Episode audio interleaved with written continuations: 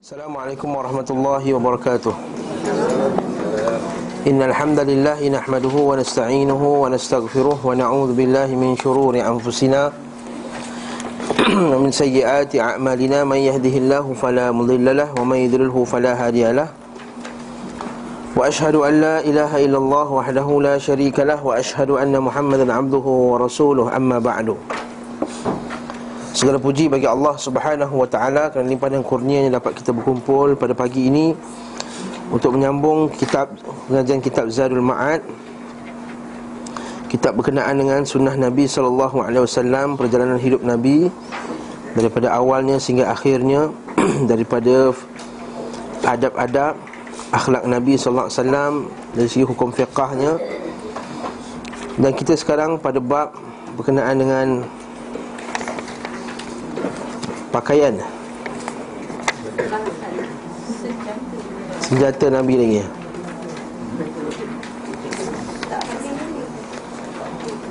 Kosong apa?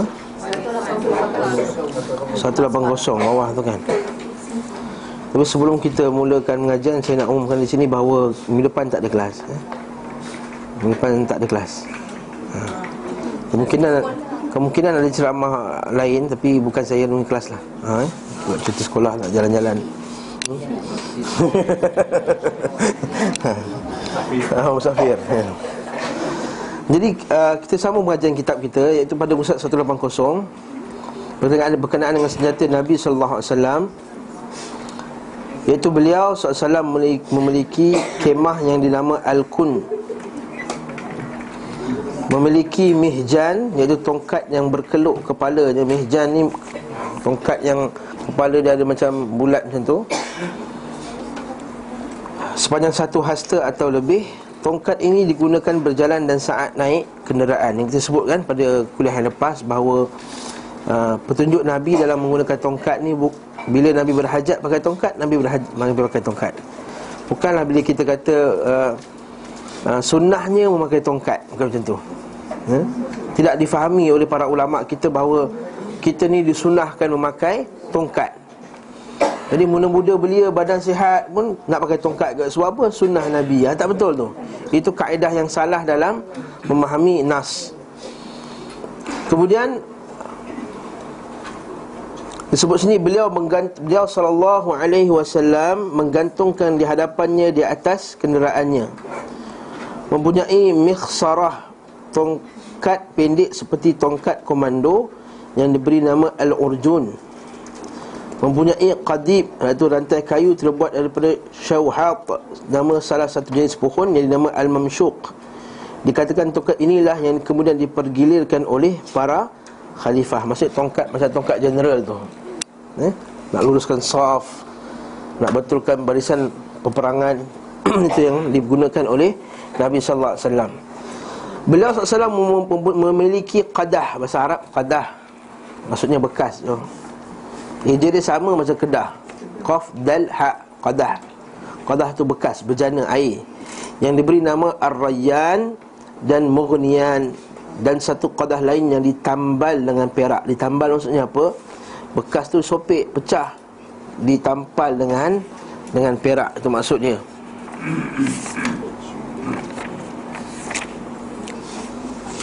Kemudian beliau SAW memiliki pula qadah yang terbuat dari kaca Dan qadah lain yang terbuat dari pohon kurma. Qadah ini diletakkan di bawah tempat tidur beliau SAW Dan digunakan menampung air kencing dia di malam hari. Itu malam nak pergi kencing? Ha? Kencing kat situ. Okey, bekas tersebut. Jika tak nak keluar. Beliau SAW juga memiliki rakwah Berjana kecil dari kulit yang diberi nama As-Sadir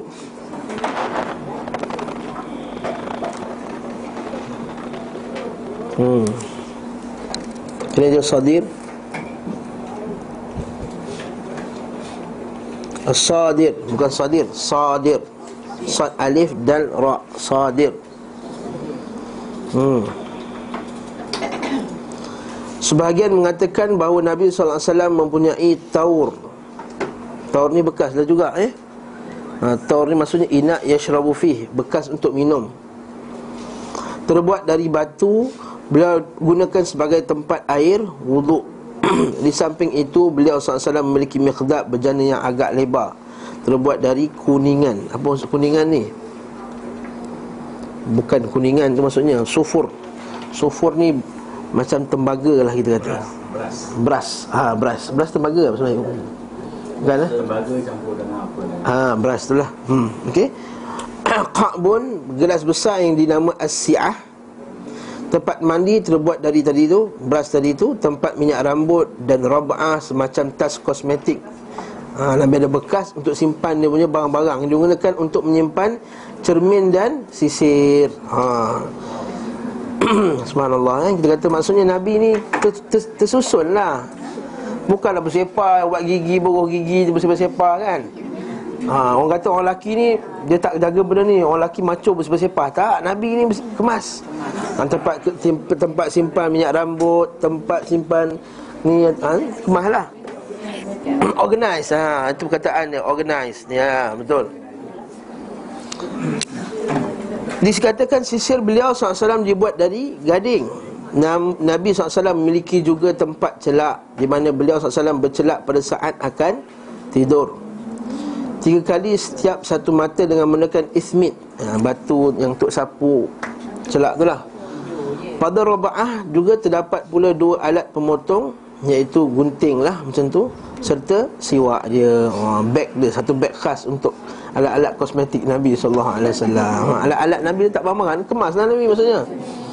Tak bersepah mana ubat gigi aku Mana ni Metik kuku. Kalau kau rumah tu metik kuku paling susah Selalu hilang. Sebab Mana tak? Metik kuku bersepah-sepah Ini rumah saya lah. Mesti tak dekat tempat tu. Itu kita kata Yalah, Orang pakai dah tak situ Orang pakai tak sini. Tak tak tak organize. Nabi SAW organize Cantik ya Masya Allah Baca kitab ni Canggih kitab ni. Nabi SAW memiliki qas'ah Piring besar yang nama Al-Ghara' Yes. Piring ini memiliki empat telinga Dan dibawa oleh empat orang di antara mereka. Maksudnya besar betul. Piring, Macam dulang tu lah. Ada telinga maksudnya ada tempat pegang. Terdapat pula satu sa' Sa' ni Kita kata satu gantang.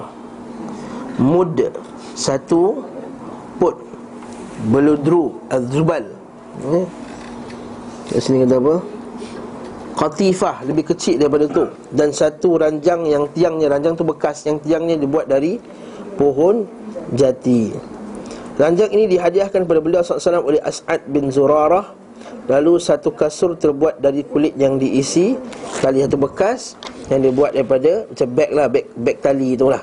Eh, Dari kulit Yang diisi tali beg kulit Yang letakkan tali apa semua dalam tu.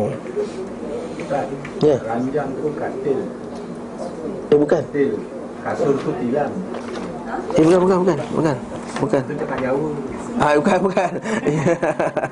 Kalau kat sini dia kata wasarir. Ah boleh juga kat ranjang, boleh ah betul kata-kata Afwan. Wasarir, wasarak kat wasarir. Saya ingat ranjang tu bekas juga kan? Ranjang bekas juga betul tak? Kalau pergi ranjang tu Betul kan?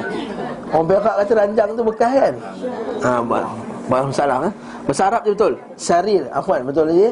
Bahasa Arab sarir qawaimuhu min saj ahdahu lahu As'ad bin Zurarah. Oh, okey okey okey. Sarir katil. Firash dia punya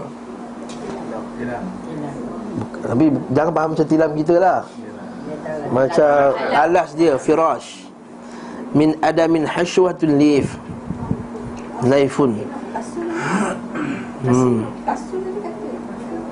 Kasur tu tadi lah. Lapik uh, Dia punya lapik tu Lapik Firash Jangan macam faham tilam kita. Tilam kita tebal tu. Slumberland ke Blunderland ke apa semua tu Itu lain. Ah, sarir, afwan, afwan, betul betul betul betul ya. Sarir, sarir katil. Daripada tadi apa tadi? Pokok, yes. Dari kulit yang diisi tali. Ha, maksud tilam Nabi tu kulit tu isi tali dalam tu. Nampak Nabi yang tilam daripada kulit yang diisi tali dalam tu. Min adamin hashwa hashwuhu lifun Lifun ni tali Maksudnya bukan tali Kita kata tali yang tu Serat-serat tali tu kan Kalau buat tali tu ha, Itu yang Nabi buat jadi kan Tilam Masya Allah Tilam Nabi ya Hmm. Lepas tu Nabi boleh semayang tahajud Sebab tilam kita terlampau sedap Itu tak boleh bangun tu hmm? Tenggelam hmm? Hal ini diriwayatkan secara terpisah-pisah dalam beberapa hadis. At-Tabrani meriwayatkan dalam kitabnya Al-Mu'jam. Satu hadis yang mencakup semuanya. Hadis ini disebutkan dalam kitab Al-Aniyah. Al-Aniyah Jadi sebut dia A tu panjang Aniyah tu bekas ya? Dari Ibn Abbas Dia berkata Rasulullah SAW memiliki pedang yang gagang. Yang gagang dan lingkarannya terbuat dari perak. Pedang ini biasa dinamakan Zulfiqar. Beliau SAW memiliki busur panah yang diberi nama As-Sadat. Cara sebut dia Sadat bukan Sidat. Hmm, Bukan Sadat, Sadat hmm, Sadadun hmm. Beliau memiliki tempat panah Kinanah bahasa Arab tu Yang diberi nama Al-Jam'u Beliau memiliki baju perang yang dilingkari tembaga dan diberi nama Zatul Fudul. Beliau memiliki tombak yang bernama An-Naba.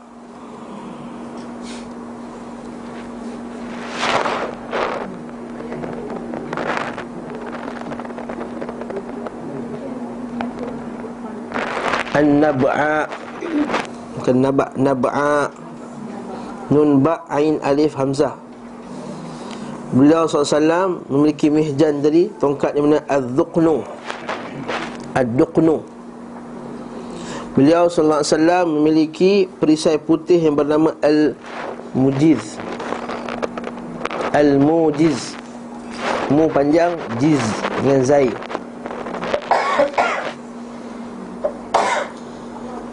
Beliau memiliki kuda kelabu yang bernama As-Sakbu. Beliau SAW memiliki pelana yang nama Ad-Daj. Nabi mempunyai Beliau mempunyai Keldai berwarna Bagal. Tadi bagal Yang bernama kelabu Yang bernama Dul-Dul. Comel nama dia eh? Beliau memiliki unta betina Yang bernama Qaswa' Nah, Qaswa' ni lah yang Yang Nabi pakai bila pergi haji tu. Hmm? Beliau SAW memiliki kedai yang bernama Ya'fur. Beliau SAW memiliki permainan yang nama Al-Kun. Beliau SAW memiliki An-Nazah Tokak pinik bernama Al-Qamrah. Beliau SAW memiliki Rakwah Berjana kulit bernama As-Sadirah. Beliau SAW memiliki gunting bernama Al-Jami'i. Dan cermin serta mempunyai Dahan kayu Sauhat Yang bernama Al-Maut. Al-Maut Sauhat. Bernama Al-Maut Okey, kata Syekh Kata guru kita rahimahullah taala Syekh Salih Abdul Aziz Ali Syekh Syekhuna Syekh dia kata sumiyat bihadhihi al-asma dinamakan dengan nama demikian tamyizan laha sebagai untuk mengenalkan benda tersebut saya sebut lepas kan zaman itu tak ada lagi brand. Macam kita kata ambil Colgate ha faham dah tu kan? Ambil saya punya kasut saya Brand apa? Ha, Bata Brand tak brand lah tu Bata tu hmm? Contohnya ha. Contohnya kata wal ahadith allati ja'at fiha kathir min hala yasih. Tapi perlu diketahui bahawa kebanyakan hadis yang menyebut tentang benda tersebut, benda yang barang-barang Nabi dan nama-namanya kebanyakannya tak tak sahih kata Syekh. Jadi tak tahu lebih lanjut, ha? Uh, kata buka kitab Asy-Syifa. Tapi banyaknya tak sahih juga. Tapi tak disunahkan pula kita menamakan benda-benda ni. Yang pula kita pula namakan. Mana bukan ada satu sunnah kita namakan kipas kita Namakan tingkap rumah kita Namakan apa semua kan? Tak disunah. Mana para sahabat tak buat macam ni eh? Tak namakan kuda dia, tak namakan semuanya Nak namakan, namakan sekadar keperluan lah. Kerana keperluan untuk menamakannya. Bukanlah kita kata Sunnah menamakan Maksudnya ada tiga ekor kucing. Siapa nama kucing ni? Tak ada nama. Saja-saja je bela. Oh tak sunnah ni. Mana ada tak boleh kata macam tu. Ya Itu kan seterusnya. Sebab Nabi nak memperkenalkan saya Tamyizan lahu. Bahasa Arab tamyiz maksudnya untuk Kita membezakan. Kalau bahasa Arab pun kita tamyiz kan? Untuk bezakan. Tak tahu Bezakan eh, ini gunting mana satu Ini bekas mana satu Ada banyak bekas. Lalu Nabi SAW pun berilah nama tersebut. Pasal haiwan ternakan beliau Sallallahu Alaihi Wasallam sikit. Silakan. Pasal katil tadi. Ha. Ada pula riwayat mengatakan Mama Umar Atok pernah melihat Rasulullah bangun tidur ke belakang ada bekas pelepah kelapa sawit. Yes. Apa? Rumah kan? Ya. Jadi sedangkan di sini ceritanya Oh. rumah ada. Ha. Ada katil. Yes. Jadi, Macam mana ada konsal cerita? Nak reconcile kita katakan katil ni berapa lama dia boleh tahan. Kadang-kadang dia pakai, rosak, dia buang. So dia pakai pelepah kurma. Kalau ada tilam dia pakai tilam. Pakai pelepah kurma dia pakai pelepah kurma. Dan juga Nabi ada banyak rumah, banyak isteri. Betul tak? Ada satu rumah dia pakai tilam biasa, ada satu rumah pakai pelepah kurma. Tak ada pula isi dia kata tak adil bang bini tu tilam ini di tilam ni. Mereka redha atas apa yang mereka dapat kat situ lah. Dekat situ barakallahu fikum kita nak beritahu sini bahawa Nabi ni betul kata Syekh juga dia kata Nabi ni pakai apa yang, yang orang lain pakai. Lain apa orang lain pakai tanpa melampau-lampau tanpa unsur melampau. Jadi reconcile tadi kemungkinan pernah Nabi pakai tilam, pernah juga Nabi pakai pelepah pelepah kurma kat situ. Wallahu taala alam bisawab. Hmm? Pasal haiwan ternakan beliau wasallam. Haiwan ternak beliau wasallam dari jenis kuda adalah as-sakbu sebut tadi kan? Dikatakan ia adalah kuda pertama yang pernah dimiliki oleh Nabi sallallahu alaihi wasallam. Huwa awwalu farasihi malakahu. Wa kana ismuhu indal a'rabi alladhi ishtarahu. Kata namanya pada Arab Badui yang Nabi SAW membeli darinya dengan harga 10 uqiyah. Yang bincang 10 uqiyah tu ada kiraan emas dia lah. Kita kata nama tadi dapat daripada Arab Badui itu lagi lah. Jadi nama tu daripada adalah Ad-Dars. Kuda ini memiliki rambut putih di bahagian kepala Dipanggil muhajjalin. Agharra muhajjala Bahasa Arab panggil. Dia kata Ada bahagian rambut putih berlingkar di kaki Kepala Kencang berlari Dan warnanya hitam kemerah-merahan. Ada pula yang mengatakan hitam pekat. Uh, Bahasa Arab Bila sebut kuda yang ada tanda hit, putih Kuda tu hitam Ada tanda putih kat sini Dan tanda putih kat kaki. Dia panggil Wurra muhajjalin. Wur muhajjal. Agarra muhajjal. Kenapa saya nak tekan kat sini? Sebab apa? Sebab Nabi SAW akan sebut Kamu ini akan dibangkitkan akhirat kelak Wurran muhajjal juga Ha, bukan kita dibangkitkan macam kuda, bukan. Maksudnya ada putih dekat dahi, ada putih dekat kaki dan tangan. Mugharran muhajjalina min atharis atharil wudu daripada kesan wudu.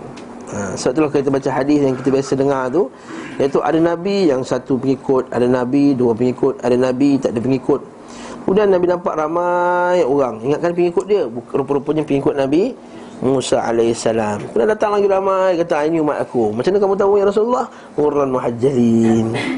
Ada bekas tanda putih di dahi dan juga pada uh, tangan. Sebab tu Abu Hurairah radhiyallahu anhu kata apa?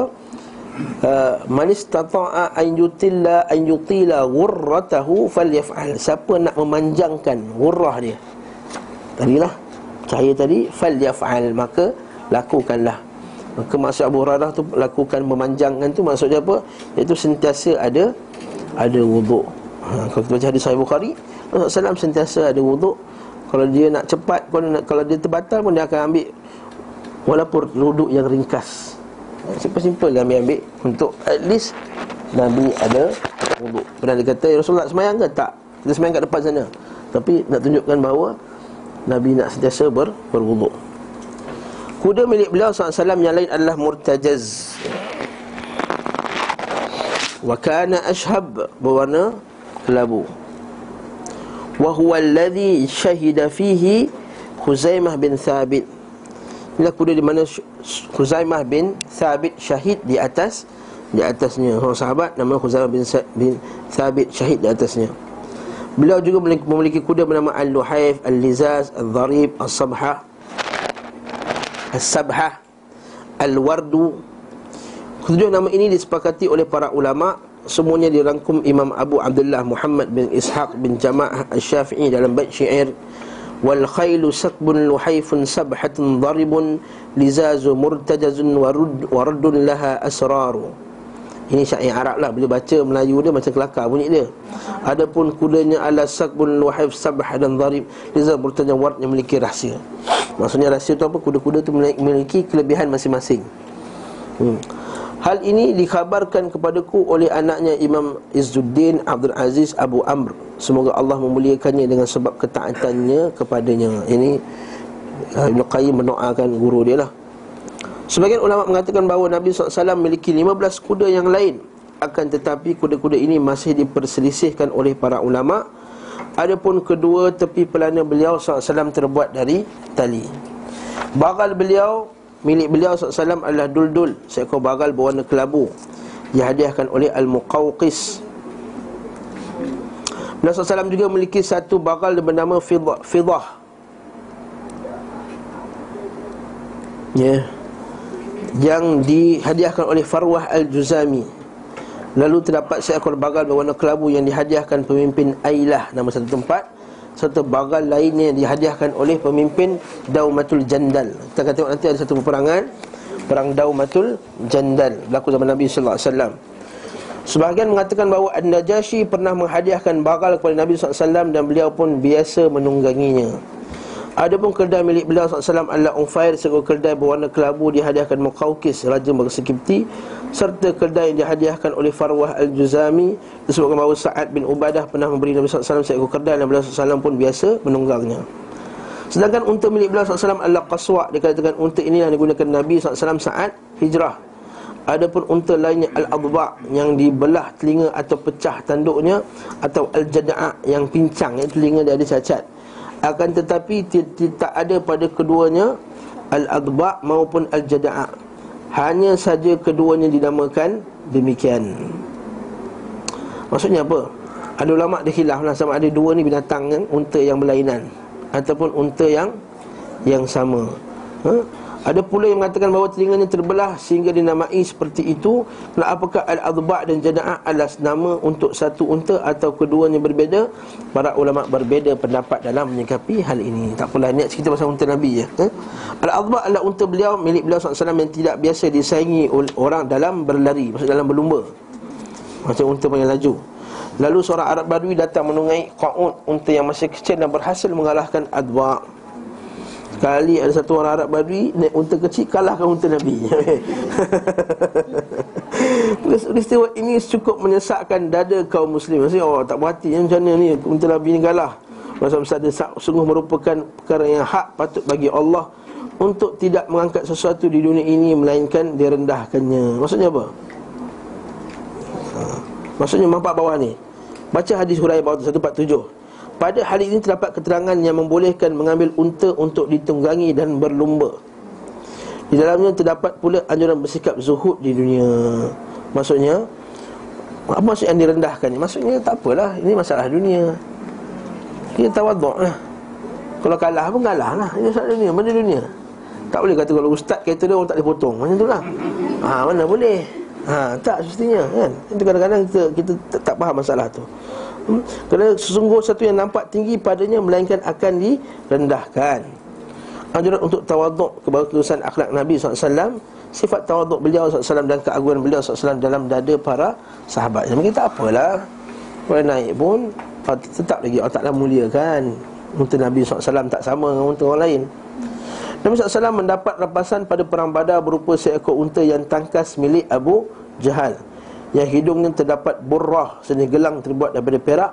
Lalu Nabi SAW menghadiahkan unta ini pada peristiwa Hudaybiyah untuk memicu kejengkelan orang musyrik untuk menimbulkan kemarahan orang musyrik. Yang dia buat unta Abu Jahal? Ha. jadi orang dia marah lah sebab Abu Jahal ini ketua orang jadi Nabi SAW memiliki 45 unta perahan. Unta susu lah. Nampak banyak tak unta Nabi? Jadi bukan. Nabi ni seorang yang Miskin sebenarnya. Betul Orang silap faham. Berapa banyak kedai Berapa banyak unta Berapa banyak kuda ada. Tapi rumah Nabi macam mana? Sebab Nabi tak gunakan kekayaan ni untuk Kesenangan di sini itunya kesimpulannya. Sebab tu Islam ni konsep dia nak cari kaya-kaya Tapi kekayaan tu bukan untuk Kesenangan di sini. Kalau kita baca hadis dalam kitab Mishkatul Masabih Nabi SAW dan tidaklah kamu menambah-nambah rumah kamu ini Melainkan akan menambah wabalu alik Menambahkan lagi kesusahan kamu di akhirat kelak. Apa? Betul? Dan Nabi SAW lalu ke atas rumah Hadis tu Masabih Mesti tak boleh baca kitab tersebut? Dalam hadis disyarahkan hadis Ma dhi'bani ja'i'ani Ursila ila ila ila ghanamin Bi afsada Min hirsil mar'i ala malihi Wa dunyah. Tidaklah dua ekor serigala yang dihantar yang lapar yang dihantar kepada satu kelompok apa uh, kambing itu dan tidaklah itu lebih bahaya daripada bahayanya tamaknya manusia itu kepada hartanya dan kemuliaannya. Fi malihi wa syarafih lebih bahaya daripada agama bahaya kepada agamanya.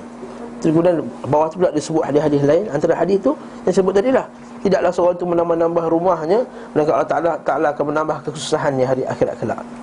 Dan hadis lain pula Nabi SAW bila lalu Satu rumah ni kubah kami yang besar lagi. Dia jemput Nabi. Nabi tak masuk rumah tu. Nabi tak masuk rumah tu. Nabi elak. Lepas tu bila sahabat tu kata Eh kenapa nak macam ni?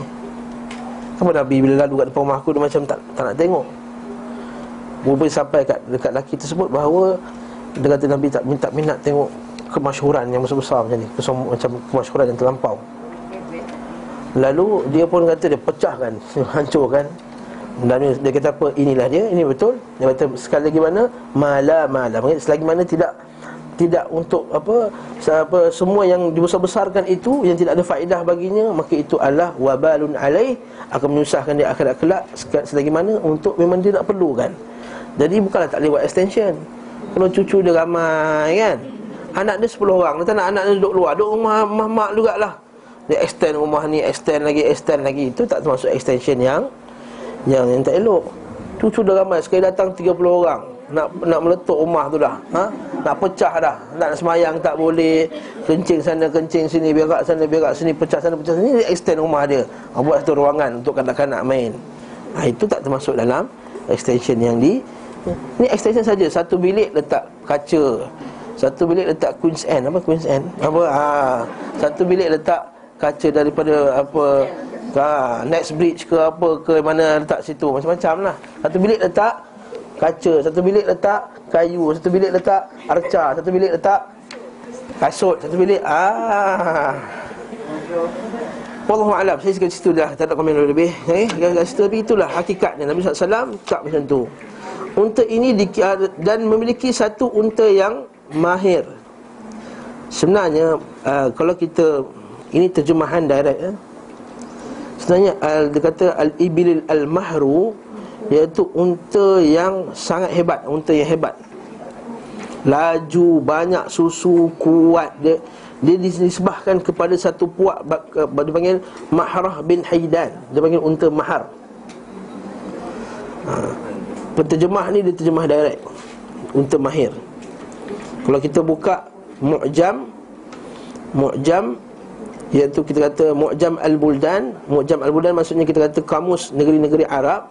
Ada satu puak kabilah ni nama dia Mahrah bin Haidan Puak ni memang terkenal kerana mendidik unta dia. Memang unta dia hebat-hebat.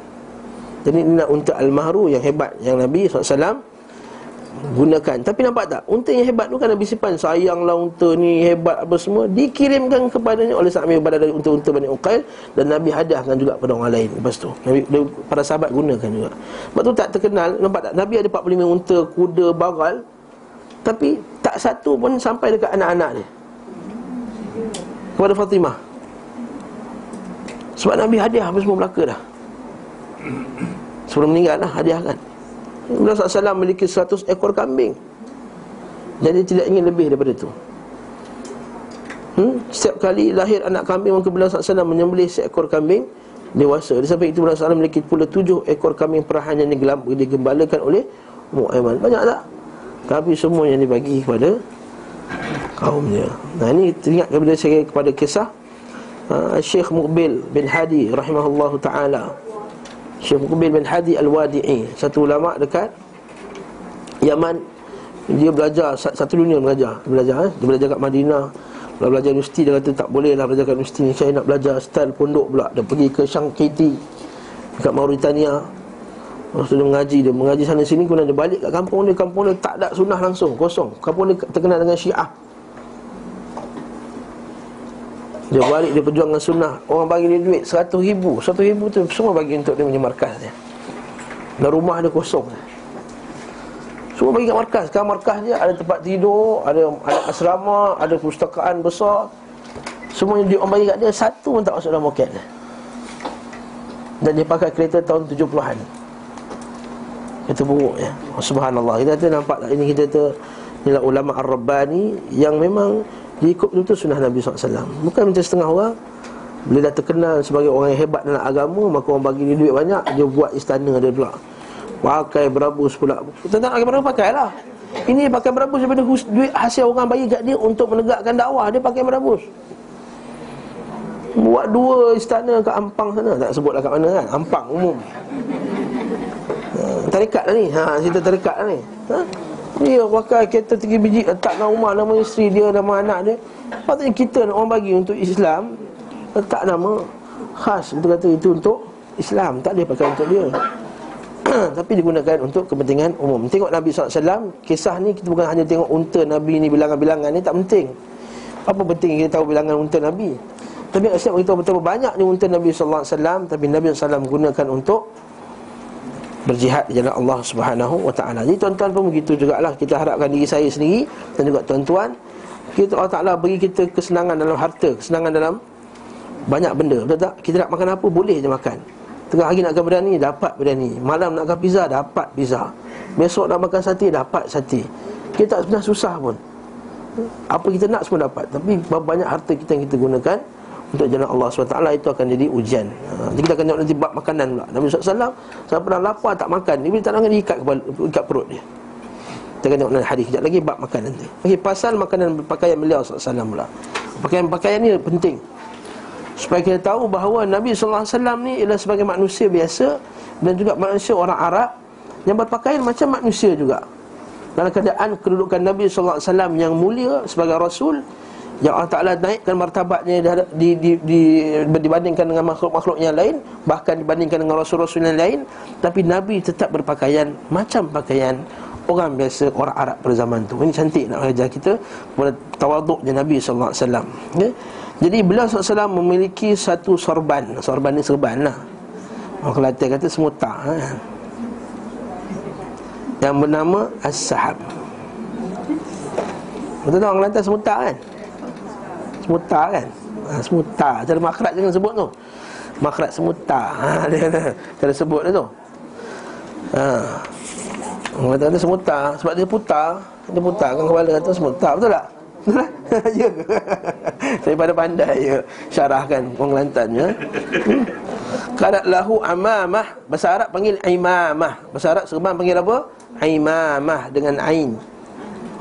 Bukan alif Dengan ain. Imamah imamah Nabi ada serban namanya As-Sahab Sahab ni maksudnya awan sebenarnya okay? Sahab Serban ini pernah dipakaikannya kepada Ali radhiyallahu an. Beliau sallallahu alaihi wasallam biasa memakainya dan melapisinya dengan kopiah. Ha, kan macam kita pakai kan? Kopiah serban. Terkadang pula beliau SAW memakai kopiah tanpa serban. Ha, Macam saya pakai ni, sunnah tak? Sunnah lah. Nampak tu? Jadi jangan ingat serban je sunnah. Pakai kopiah pun sunnah juga. Okey, terkadang pula beliau SAW memakai kopiah tanpa serban dan sebaliknya. Apabila beliau SAW sebaliknya maksudnya pakai serban tak ada kopiah? Maksudnya Nabi ikat je atas kepala dia. Boleh tak? Boleh Ha, macam orang Yaman kan. Kadang-kadang orang Yaman dia ambil macam ni Dia ikat sah, Cantik tu eh? Dia buat tu. Tu Ustaz Ali pakai sekali. Eh? Dia tahu ikat tu Dia tak pakai. Dia segan. Hmm? Apabila SAW memakai serban Maka dijulurkan ujung serbannya antara kedua bahunya. Kan? Ha, Dua ekor lah ni. Tapi kan tengok Ada serban Nabi yang satu ekor Kadang-kadang dua ekor Kadang-kadang tak ada ekor pun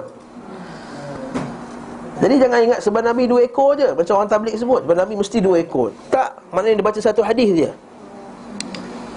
Lepas tu kadang-kadang kita kena bagi tahu dia orang ni Tak semestinya sebab Nabi itu mesti bagi Sunnah Nabi ni kau biasa sunnah je. Ha, Dua ek, ekornya dan kat sini disebut Di antara kedua bahunya Imam Muslim meruatkan dalam hadis sahih dari Amr bin Harith Ia berkata Aku melihat Rasulullah SAW Di atas mimbar memakai serban hitam. Nampak serban hitam. Tak sebenarnya serban putih ha? Sedaya menjulurkan kedua hu- hujungnya pada kedua bahu Cantik tak? Okey Imam Muslim menukilkan pula dari Jabir bin Abdullah bahawa Rasulullah SAW masuk ke Mekah seraya mengena, mengenakan serban hitam.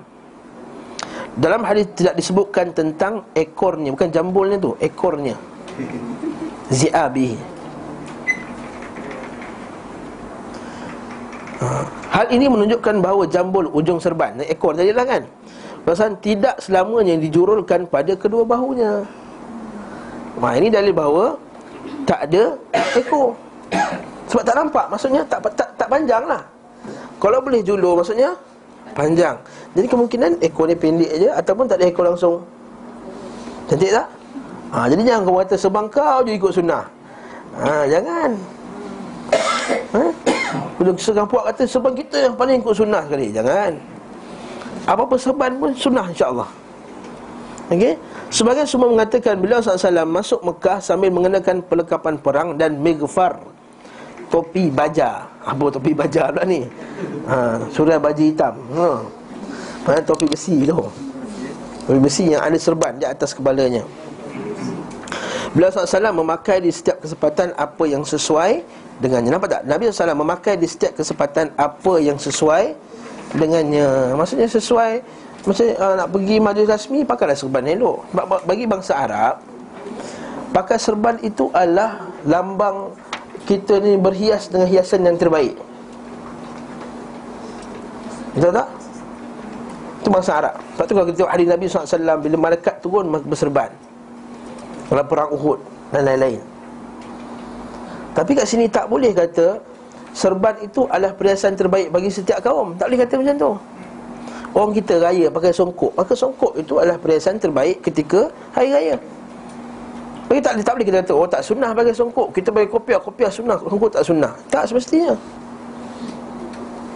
Ya, Nanti kita akan tengok kesimpulan Apa yang ulama buat Berkaitan dengan pakaian Nabi ni ya. Jadi syekh kami Okey dalam dalam perenggan ni Ada satu benda yang pelik sikit lah eh, Daripada pendapat Ibn Taymiyah Dia kata syekh kami Abdul Abbas Ibn Taymiyah Rahimahullah ta'ala Qaddasallahu ruhahu Fil jannah Dalam syurga Menyebutkan tentang ekor tadi satu pernyataan yang sangat unik. Bahawa Nabi wasallam memakai jambul hanya pada satu subuh di Madinah di mana malam harinya beliau wasallam bermimpi melihat Rabb. Nabi mimpi melihat Allah pemilik kemuliaan tabaraka wa taala. Lalu berfirman wahai Muhammad apakah yang diperselisihkan Al-Mala'ul A'la? Aku berkata aku tak tahu. Mala'ul A'la tu yang penduduk-penduduk langit lah. Al-Mala'ul A'la tu penduduk-penduduk langit. Aku tak tahu. Maka aku pun mengetahui apa yang di antara langit dan bumi Kita baca hadis tu bawah 153 154 152 dah boleh dah Al-Allamah Ali Qari berkata Hal ini merupakan kiasan atas pengkhususan beliau sallallahu alaihi wasallam dengan keutamaan. Adanya rahmat melimpah ke atasnya sebab kebiasaan mereka yang menyayangi adalah meletakkan tangannya di antara kedua bahunya iaitu di mimpi apa dia? Iaitu di mimpi Allah Taala letakkan kedua tangan Allah di bahu Nabi wasallam. Hadis ini jadi isu dalam kalangan para ulama akidah. Dia kata Nabi nampak Allah dalam hadis yang sahih dalam hadis yang lain dia sebut Nabi nampak Allah seperti rupa seorang pemuda yang sangat elok rupanya. Jadi adakah Allah Taala tu macam pemuda? Jadi ulama kata apa maksud apa maksud hadis ni? Bincang panjang benda ni. Lepas tu sekarang orang dia tuduh Ibnu Taimiyah sebab Ibnu Taimiyah dia sahihkan hadis ni. Dia tuduh Ibnu Taimiyah ni menjisimkan Allah Taala. Sebenarnya kata para ulama iaitu boleh tak kita mimpi Allah Taala? Boleh, iaitu kita mimpi melihat iman kita kepada Allah Taala, bukan mimpi lihat Allah tu sendiri. Iman kita kepada Allah. Jadi hadis ni Nabi SAW nampak seorang pemuda yang cantik, yang handsome Itu menunjukkan bahawa iman Nabi SAW kepada Allah Ta'ala tu Elok, cantik dan muda. Macam itulah Maksudnya apa? Maksudnya iman Nabi kepada Allah Ta'ala tu Elok. Iman Nabi tu sentiasa semangat Muda semangat, kuat dan Kita kata uh, segar. Kita ni iman kadang-kadang tak segar betul tak? Ha, ada tiba macam malas Main subuh, oh malas. Baca Quran tu, Allah letih. Macam tu muka surat dah mengantuk contohnya Mak paksa ha, Itu kita iman kita Jadi kat sini Dia samakan juga dengan Sama juga dengan perkara-perkara yang tersebut dalam hadis sebelum ni Bahawa Kita, Al-Quran itu boleh jadi sebagai seorang lelaki Betul tak? Akhirat kelak Al-Quran ni akhirat kelak akan berubah jadi seorang lelaki yang akan menjadi hujah mempertahankan kita akhirat kelak. Bahkan juga adalah hadis yang sahih kata amalan kita yang saleh ini bila dalam kubur nanti dia akan berupai seorang lelaki. Kalau saleh orang amalan dia maka lelaki itu lelaki yang elok rupanya. Kalau lelaki, kalau amalan dia buruk maka dia datang amalan itu ialah lelaki yang kodoh, buruk dan dan busuk. Begitu, jadi samalah macam ni Nabi SAW melihat Allah iaitu Nabi SAW melihat imannya kepada Allah Subhanahu wa taala. Jadi dalam mimpi dia tadi dia lihat iman kepada Allah Taala tadi telah menyentuh bahu kedua bahunya. Oleh sebab itu pagi itu dia letak serban ada dua ekor. Tapi ini nanti kita, tengok eh, komen Ibn Qayyim tapi dia kata ini pendapat ni agak pelik lah dia kata. Apa kena mena pula? sentuh tu serban tu ada dua ekor pula kita tengok orang ni jadi kalau kita tengok pula apakah yang dipersihan para ulama itu kalau kita baca nota kaki perenggan uh, poin 154 perenggan kedua tu al malaul a'la Allah malaikat-malaikat yang didekatkan. Adapun perselisihan mereka mungkin sebagai ungkapan sikap mereka yang berebutan mendapatkan amal-amal itu dan menaikkannya ke langit.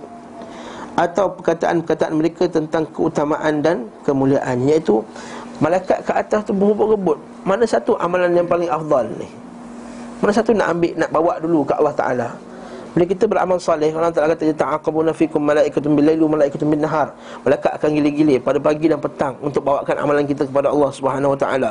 Jadi kat sini ulama uh, ulama kata malaikat itu berselisih tentang apakah amalan yang mula-mula sekali nak tunjuk ke Allah. Malaikat yang paling baik. Itu maksud dia. Perkara demikian sama sekali dengan perselisihan dan perdebatan olehnya sesuai di, bila dimaknakan sebagai perselisihan. Riwayat ini terdapat dalam Sunan At-Tirmizi hadis berkenaan dengan Nabi mimpi Allah ni. Ketika Imam Al-Bukhari ditanya tentang hal itu, beliau menjawab hadis ini sahih. Nampak tak? Yang kata hadis Nabi mimpi jumpa Allah ni siapa? Yang yang sahihkan ni siapa? Imam Al-Bukhari. Jadi tuduhan kepada Ibnu Taimiyah yang kata Ibn Taymiyah sahihkan hadis ni Kita kata bukan Ibn Taymiyah saja yang sahihkan Imamul Bukhari pun sahihkan hadis ini Ha, kena faham tu Jadi kalau dituduh Ibn Taymiyah ni sebagai mujassim Orang yang mujassim dengan Allah Ta'ala Maka kamu telah tuduh Al-Imamul Bukhari juga Sebagai orang yang telah menjisimkan Allah Ta'ala. Beliau radhiyallahu anhu Iaitu Imam Bukhari kata Dari kalian itulah beliau SAW menjulurkan Za'ubah. Ibn Taymiyah kata Oleh sebab itulah beliau menjulurkan Za'ubah. Za'ubah ekor serban tadi lah. Di antara kedua bahunya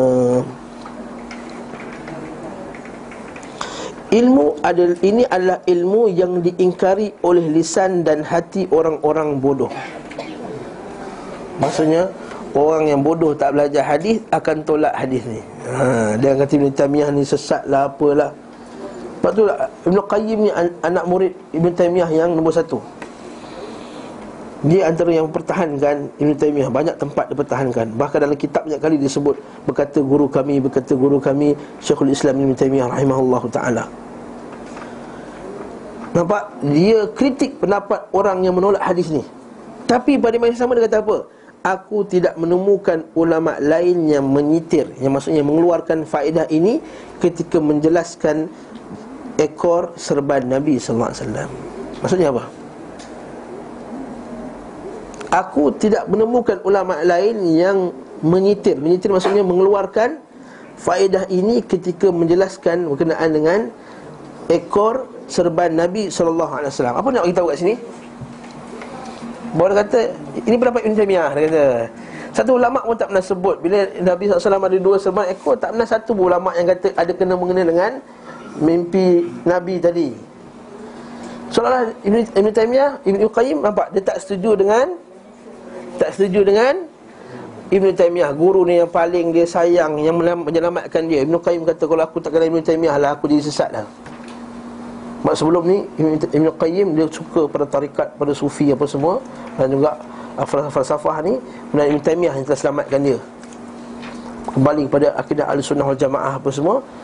Ketika itulah tapi pada masa yang sama nampak tak bila benda tu dia rasa uh, tak betul Dia akan cakap Ini pendapat guruku ni Tak ada siapa pun ulama yang sebut macam ni Jadi Allah Ta'ala alam Jadi Ibn Taymiyah seolah-olah Dalam isu ni Hujah dia tak kuat hmm. Mimpi dia Quran boleh menjelma sebagai orang kan. Membantu Ya, berhujah di hadapan Allah Ta'ala akhirat kelak Untuk orang perempuan pula Dia menjelma sebagai lelaki juga kan Wallahu a'lam bishawab. Wallahu a'lam bishawab. Saya tak tahu tak boleh jawab. Ha? Yang penting kita baca Quran ada orang defend kita akhirat kelak. Tak peduli lah yang defend kita tu laki ke perempuan akhirat tu. Saya tak kisah kalau akhirat tu perempuan ada 10 orang perempuan defend saya. Janji janji yang defend saya ha, janji boleh selamatkan saya akhirat kelak. Ha? Ya, sebab itu itu bukan bukannya uh, kita punya kepentingan kita lah untuk tahu. Ha? Okey, seterusnya. Jadi kat sini apa pengajaran kat sini dia kata apa? Inilah kita kata ulama kita ni, kita ni hormat ulama. Kadang-kadang ada pendapat guru kita, ulama-ulama kita yang mungkin tak ada dalil, tersilap. Maka janganlah cepat kita ha, bengkah kata nampak sesat dia ni. Dia ni tak tahu hadis. Dia ni bengap, dia ni tak mengaji. Jangan kata macam tu. Patutlah kita kadang keluar kenyataan-kenyataan yang tak betul daripada mufti-mufti ke ulama besar jangan terus kata tu mufti tak mengaji tak mengaji habis apa semua kita cuba defend ya mungkin dia tahu tapi dia terlupa macam berlaku kan satu dulu pernah satu uh, uh, uh, penasihat agama terkenal lah di Malaysia ni. Bila kita bawakan hadis Nabi SAW berkenaan dengan disunahkan bagi orang nak berkorban ini untuk tidak memotong kuku ketika masuk satu Zulhijjah kan. Oh, dia dalam ceramah kata, mana ada ni, mana ada hadis ni apa semua? Sedangkan hadis tu dalam hadis saya Bukhari Muslim apa semua ada. Ha? Sebab disangka yang tak potong bulu dan kuku tu ialah bulu dan kuku binatang tu. Dia silap faham Jadi ada sebahagian pemuda-pemuda kita ni yang Ialah semangat lebih tapi kurangnya adab, tak mengaji lebih lagi. Maka terus kata nampak ustaz ni tak betul, sesat lah. Mana boleh kata macam tu? Manusia lah manusia, kadang-kadang kita ini boleh terlepas tersilap. Jadi ketika itulah kita kata oh mungkin dia tersilap. Ah, lepas tu ada orang bentang kat dia balik berkenaan tajuk tersebut. Akhirnya dia mengaku balik. Dalam kuliah dia dia kata ya saya silap. Nampak alhamdulillah orang macam ni kita hormat. Yang kita marah tu ialah dah bagi hadis sahih depan mata dah ni. Depan mata dalam puak dah ni ah. seketul kat depan mata ni. Dah bagi ulama dah bincang dah bagi dah berkenaan dalil-dalil hujah apa semua. Ha, dia tolak juga yang ni yang patut kita tashnik yang ni kita patut kita kritik dia. Hmm. ada pun orang tersilap mungkin boleh tersilap. Mungkin kadang-kadang saya tersilap sebut hadis Mungkin pendapat saya tak sama dengan Ustaz Ali Atau Ustaz Ali tak sama dengan Ustaz Rasul. Ustaz Rasul tak sama dengan Ustaz Kariman. Ustaz Kariman tak sama dengan ni. Jangan tu kata Ustaz Kariman ni sesat lah. Apa tak boleh kata macam tu. Penggunaan ilmu tu tak sampai Ataupun cara dia faham Tak sama dengan kita. Kita bentang kat dia Dengan hujah yang baik. Dan semoga Allah Ta'ala merahmati kita Macam Ibn Taymiyah rahimahullah Ta'ala. Hmm? Tu kita kata ulama' ini Dia macam lautan besar. Tambah baling bangkai ke apa dalam tu Air tu tetap Masin dan sama juga air dia ha, Ini kata ulama' ni? Para ulama' ni. Kerana banyaknya kebaikan yang dia telah Dia telah bagi kat kita. Beliau SAW memakai gamis Maksud pakaian pula eh? Gamis ni apa? Kamis.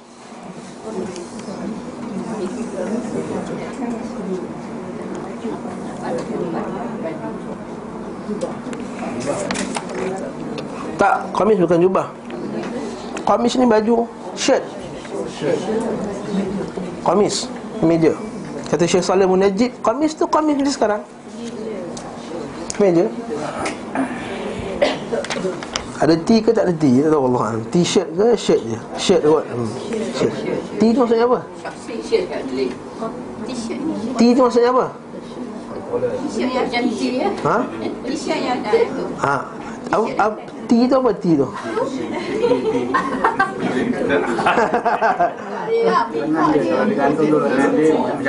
Oh, bila lengan macam T Kalau shirt? Kalau kalau gantung tak macam T? Itu dua tangan ke bawah. Oh, okey Ah, ala kulihat Nabi pakai shirt. Ha. Gamis adalah pakaian yang paling disukai Nabi. Nampak tak? Ha, tu mesti jubah. Sebab selesa. Nampak tak? Lengannya sampai ke pergelangan tangannya. Ila rusuh, rusuh sini. Sini. Masa sini lah. Rusuh. Ini rusuh, bahasa Arab ini rusuh. Ini mafsal. Ini mafsal. Rusuh sampai sini. Dia kurang sini atau sini lah. Hmm, ada tele- telefon. Ila rusuh. Beliau SAW pernah pula memakai jubah ha, Nabi juga pakai jubah Nanti ya Walabisal jubah Wal faruj Macam qaba'a Qaba'a ni macam jubah juga Dan al farujiyah. Nama-nama ni bukan kita pun tak tahu Arab pun tak tahu. Sampai Dia terpaksa buat satu buku Mu'jam Al-Arabi Li uh, Malabis Al-Arabiyah Kamus Arab berkenaan dengan pakaian-pakaian orang Arab. Ada tu kamus tak? Kamus untuk pakaian. Nama-nama banyak dalam tu yang kita dengar. Masya Allah. Ni kata Farujiyah, Qaba'a, Al-Faruj. Kalau kita pergi Arab, saya nak beli Al-Faruj. Mesti tak faham je orang. Dah tak pernah dengar. Al-Qaba'a, cuba Al-Farujiyah. Mana, tak ada. eh? Di samping itu beliau SAW juga memakai pula Al-Qaba' Pakaian seluas jenis mantel Al-Qaba'a ni kalau kata kata Kalau kita buka kamus tu tadi Dia sebut Al-Qaba'a ni Macam jubah orang Mesir Macam imam-imam kita pakai tu. Ju, ah, Macam jubah kot. Ha, okay? ha? Overcoat eh. Tapi taklah tebal macam kot. Macam ada satu jubah khas lah kat luar tu lah. Al-Qaba'a tu.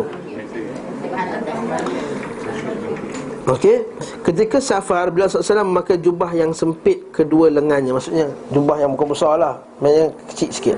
Yalah sebab senang jalan kan. Bila musafir kalau besar-besar ni kan Leceh kan? Bila kita pun bila musafir Saya pun tak akan jubah kalau musafir. Saya pakai shirt, t-shirt Shirt ataupun seluar. Senang nak nak bergerak kan? Itulah Nabi SAW Nabi macam manusia biasa juga kita kata tadi. Nabi SAW memakai sarung dan selendang. Ayat ni orang silap faham ni. Ah, bahasa Arab dia panggil izar warida. Izar, rida. Izar itu kain bawah, rida itu kain atas. Nak faham dia macam mana? Macam orang ketika ihram. Itu je izar dan rida tu. Maksudnya pada zaman Nabi izar dan rida tu ialah pakaian biasa. Bagi orang yang miskin pada zaman tu Pakai izar dan pakai rida Maksudnya biasa lah Kita kena bayang zaman ni 1400 tahun dulu tuan-tuan Orang ni pakai cawat lagi agaknya Kita dah pakai pakaian sempurna ha? Dia pakai izar Izar maksudnya kain kain ihram tu Rida Itu maksud Nabi Rida selendang tu Bukan macam orang sekarang fahamnya Selendang tergantung Belah kanan tu ha. ha Itu apa benda tu Dia ada tiga cara, satu letak kat atas, tak kiri. TV saya dengar. ha? Itu serban Nabi Tak, ini yang tu kain tu. Ha? Dah satu pada Ha, satu kita tengok kejap lagi. Tak tengok. Dia itu syarah ikut mana hadis mana tu kita tengok. Tak don tu. Oh, iya. Ha, kita sebut nama keluar ni tutup dia. Ha, saya katakan Nabi SAW ada juga kain Kita akan tengok nanti Nabi kadang-kadang dia ada satu kain Untuk dia Kadang-kadang dia pakai Dia panggil Tailesan Nanti kita akan tengok nanti kejap lagi Kejap lagi lah kita cerita benda ni Nanti kita akan jumpa Yang Nabi kadang-kadang buat tutup Kadang-kadang Nabi tak pakai kopiah Nabi pakai toy, toy, Toy, toy lasan tadi Untuk kita tengok. Nanti InsyaAllah kejap lagi. Tapi saya nak beritahu Jangan silap faham maksud selendang tu tadi. Ridak tadi. Ridak tadi ialah kain yang Nabi pakai Macam orang ketika ihram. Menurut Al-Waqidi Pan bawa selendang dan selimutnya Berukuran tujuh hasta Dan lebar tiga hasta Satu jengkal Masya Allah. Al-Waqidi ni Satu periwayat dari kitab sirah Cuma Al-Waqidi ni Dia tidaklah siqah Sekuat macam perawi-perawi Hadis yang lain. Dia perawi kitab sirah saja. Jadi ada yang sahih Ada yang tak Tak sahih. Sedangkan sarung Sarungnya uh, Izar tadi tu Terbuat dari tenunan Oman. Nampak tak? Pakai tenunan Oman. Jadi saya tengok. Kejap kita akan tengok. Yaman pun ada Oman pun ada. Kat sini baru nak bagi tahu kat, kat kita bahawa Nabi SAW Pakai apa pakaian pun macam kita. Pakai pakaian buatan Cina pun boleh Buatan apa pun boleh Indonesia boleh Made in Bangladesh pun boleh Made in ha, Tak India pun boleh. Tak semestinya I nak made in UK je. Tak boleh. Ha, Ini takaluf Takaluf Jangan tengok nanti. Apakah kita adab dalam berpakaian? Hmm? Beliau SAW pernah memakai hullah Berwarna merah. Adapun hullah itu adalah sarung dan selendang. Sama macam tadi lah Izar dan ridak tadi Bila izar dan ridak dipakai satu satu set Dipanggil hullah. Faham tak? Izar tu kain bawah Ridak tu kain atas. Bila pakai satu set Dipanggil ridak Eh hullah. Dia panggil hullah. Serban yang warna merah tu Kata itu. Dan sabar dulu. Lagi lagi ada cakap lagi. Sabar dulu Sabar. Ah, hmm, hmm, hmm, hmm. Okey? Hullah tidak digunakan kecuali untuk dua pakaian sekaligus Kata penterjemah Sebagian orang keliru ketika mengatakan bahawa hullah ini berwarna merah murni Hullas maksudnya merah semata-mata Tanpa dicampuri campuri warna lain Hanya saja hullah merah ada dua Dua selimut Yaman Bukan selimut, kain Yaman Yang ditenun dengan garis-garis merah Dicampur hitam Seperti yang umumnya selimut buatan Yaman Kain buatan Yaman jadi Pakaian ini dikenal dengan nama hullah merah Kerana terdapat padanya garis-garis berwarna merah. Jadi apa yang ulama' sebut kat sini adalah Yang larangan tu ialah makai merah yang Pure merah. Tak ada langsung kala-kala lain. Ha, Kalau ada merah dan garis Merah bertumpuk Merah ada benda lain campur dengan lain Maka itu dibenarkan Larangan memakai pakaian merah Adapun pakaian warna merah murni Tanpa campuran warna lain Dilarang keras dipakai. Dalam sahih Al-Bukhari Bahawa Nabi SAW larang memakai Mayasir Al-Kham Al-Hamr. Hmm? Macam pakaian merah. Sementara dalam sunan Abi Daud Dari Abdullah bin Amr Bahawa Nabi SAW melihat dirinya memakai raitah. Segala jenis pakaian tipis lagi halus Yang dilumuri usfur Usfur ni Macam kita kata za'faran lah Bila za'faran bila kena warna apa? Merah kan? Za'faran tu warna merah Za'faran, tahu za'faran tak? Safran, safran Ya lah Dia warna kuning Tapi dia macam merah-merah sikit colour dia Macam tu lah Saya nak, saya nak samakan Za'faran tu boleh keluar colour tak? Boleh, macam tu juga usfur ni. Ha, Itu cerita dia. Saya belum kata warna tu Warna za'faran Saya kata pokok usfur ni Macam pokok za'faran Digunakan untuk keluarkan colour. Dan pokok usfur ni dikeluarkan colour Merah. Lepas tu Nabi larang memakai baju Yang mu'asfar Nabi sebut. Mu'asfar. Maka bila SAW bersabda Mengapa engkau Mengenakan raitah ini? Aku pun memahami apa yang tidak beliau sallallahu alaihi wasallam sukai. Aku tahu bahawa Nabi tak suka. Nabi tanya tu dalam keadaan Nabi tak suka. Ma hadhihi raitah allati alaik? Fa'araftu ma kariha. Fa'ataitu ahli wa hum yasjuruna tanuran lahum. Maka aku pun balik ke keluarga aku, aku tengok di tengah panaskan nyalakan api dekat tanur. Tanur ni kita kata dapur lah. Buat roti tu. Lalu dia lemparkan kain dalam tu Bakar baju tu Ini para sahabat eh, bila dia tengok Nabi benci benda tu Dia pun benci terus. Sedangkan Nabi benci untuk orang lelaki pakai. Ha, So macam emas kita, sebut dulu kan. Para sahabat ni Seorang sahabat pakai cincin emas. Bila pakai cincin emas? Nabi kata apa pakai ni Pakaian orang yang tidak ada, tidak ada kedudukan di akhirat kelak. Allah kalau kalau fil akhirah. Dia ambil cincin tu dia buang tepi tu. Orang kata ambil lah Pergi cairkan Dia kata aku takkan ambil benda yang telah Dibenci oleh Nabi SAW ha, Ini para sahabat anhum. Dia kalau Nabi tak suka Dia tak suka habis lah Nabi kata ambil boleh cairkan Dan bagi pada keluarga kamu. Barakallahu fikum. Jadi ini contohnya Para sahabat kita tak. Nabi SAW benci Kita suka juga benda tersebut. Kita balik Ejaz Nak cuba ejaz juga Bagi boleh. Cari juga pendapat mana yang ustaz kata boleh. Hari dah terang-terang lah. Pusing cari ustaz yang kata boleh. Ha ni kata ustaz Usiri tu. Kita ni kalau jumpa hadis yang kata tak boleh Dia akan cari juga ustaz yang kata boleh. Walaupun dah jumpa dah 10 ustaz yang kata tak boleh Jumpa satu ustaz kata boleh. Anu ustaz kata boleh? Ha. Dia akan ambil satu ustaz yang kata boleh tadi. Dia tak nak ambil hadis yang 10 Yang 10 hadis dan juga ulama-ulama yang banyak ni. Wallahu ta'ala alam. Bersawab. Lalu kemudian aku menghadap beliau SAW Kisahkan harinya. Beliau SAW kata Wahai Abdullah Apakah yang dilakukan pada raitah tersebut? Aku mengabarkan kejadian itu kepadanya. Maka Rasulullah bersabda Mengapa engkau tidak berikan kepada sebahagian keluarga kamu? Sesungguhnya Ia tidak mengapa dikenakan oleh kaum wanita. Jadi perempuan boleh lah Tapi nak buat kahwin Nak sedondon perempuan merah Tapi laki merah belang-belang. Boleh lah. Ha, contohnya. Yang tak boleh warna merahnya ke Yang pakaian nipis? Merah. Yang pure merah tadi. Nipis tu boleh? Ha? Nipis tu boleh? Nipis boleh. Tapi bukan bukan rumah lah Kat rumah. Boleh pakai nipis. Ha, Pakai nipis boleh pakai? Ya? Pakai nipis boleh pakai Tapi tak boleh pakai Depan muka mahram lah. Yang yang berbayang-bayang lah. Ha? Nipis berbayang-bayang lah. Macam nipis bayang-bayang Pakai singlet Ustaz. Nipis ni nak tahu nipis tak nipis? Dalam tu boleh tahu warna kulit dia apa. Ha, Itu tu nipis. Boleh nampak bentuk. Kita akan tengok lah Ada adab pakaian tu Hukum pakaian. Tak boleh nampak bentuk Tak boleh nampak dalam. Nampak dia punya colour baju dalam dia warna apa. Tak boleh lah. Ha Ketat sampai nampak dia ha, Cakap tak elok lah kan. Nampak dia tali-tali dia Apa kan Tali-tali yang pakai tali tu Nampak tali-tali dia. Tak boleh lah. Ha kan? Ha, Tak boleh lah tu. Ha, Ustaz ni gatal. Bukan gatal. Kita ternampak. Kita cerita benda ni. Kau tak nampak tak cerita? Ha, Benda ni. Kau tak nampak tak cerita? Ha, Nanti kita cerita. Barakallahu fikum. Dia nipis boleh Nipis boleh kalau kita pakai pakaian lain contohnya Kita pakai baju satu baju Kena ada satu kain nipis kat luar Style kan Apa panggil tu?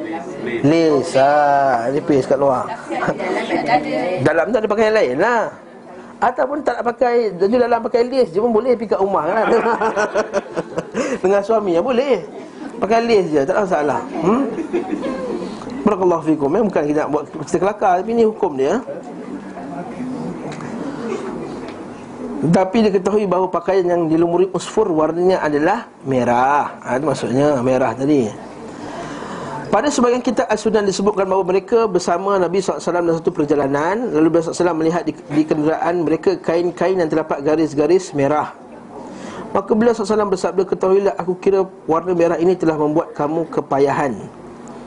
Kami pun bersegera berdiri kerana sabda Nabi SAW Hingga membuat lari sebagai unta kami Sebahagian unta kami Lalu kami mengambil kain-kain itu dan melepaskannya dari kenderaan kami Tapi hadis ini tidak sahih ha, Maksudnya warna merah yang garis-garis tu boleh pakai sebenarnya. Jadi hadis yang Nabi tak suka warna merah garis-garis ni hadis ni tak tak sahih. Pendapat yang boleh membolehkan memakai warna merah dari pakaian al-juh salah satu jenis wool. Wool ni bulu. Dan selainnya perlu dianalisa kembali adapun larangan untuk memakainya sangatlah tegas. Bagaimana mungkin dikatakan Nabi SAW memakai warna merah murni? Sekali-kali tidak Allah Subhanahu wa taala telah melindungi dari hal itu. Yang kita panggil maksum tadi. Hanya saja kerancuan dalam masalah ini timbul. Kenapa berlaku isu ni? Sebab berkenaan dengan baju merah tadi jadi sebahagian ulama dia ambil dia faham umum je baju merah tadi sedangkan yang dimaksudkan nabi pakai baju merah ketika musafir tadi adalah baju merah yang padanya ada belang jalur-jalur hitam. Okey. Imam Ahmad dan Abu Daud meriwayatkan melalui sanad keduanya dari Anas bin Malik bahawa Raja Romawi menghadiahkan kepada Nabi mustaqah. Mustaqah terbuat dari sundus. Sundus tu apa? Iaitu sutera lah. Dan beliau SAW memakainya seakan-akan Aku melihat pada kedua tangannya tazab-zaban berkibas-kibas. Maksudnya dia pakai kain tersebut lah. Al-Asma'i berkata Al-Mustaqah ala baju luar yang memiliki lengan panjang. Sementara Al-Khattabi berkata Kemungkinan baju ini dilapisi sundus Kerana farwah baju luar tidak dibuat daripada sundus Nampak tak? Kat sini dalam dua perangan terakhir ni Disebutkan Nabi pemakai pakaian sutra Nampak tak? Jadi benda ni dibincang oleh para ulama Berkata Imam Ahmad rahimahullah bahawa memang pada satu peperangan di peperangan Daumatul Jendal dihadiahkan kepada Nabi wasallam satu jubah yang dibuat daripada sutera. Tetapi perkara ini berlaku sebelum pengharaman sutera tersebut. Jadi Nabi pun pakai. Eh? Jadi Nabi ni benda yang tak haram pakailah. Ya.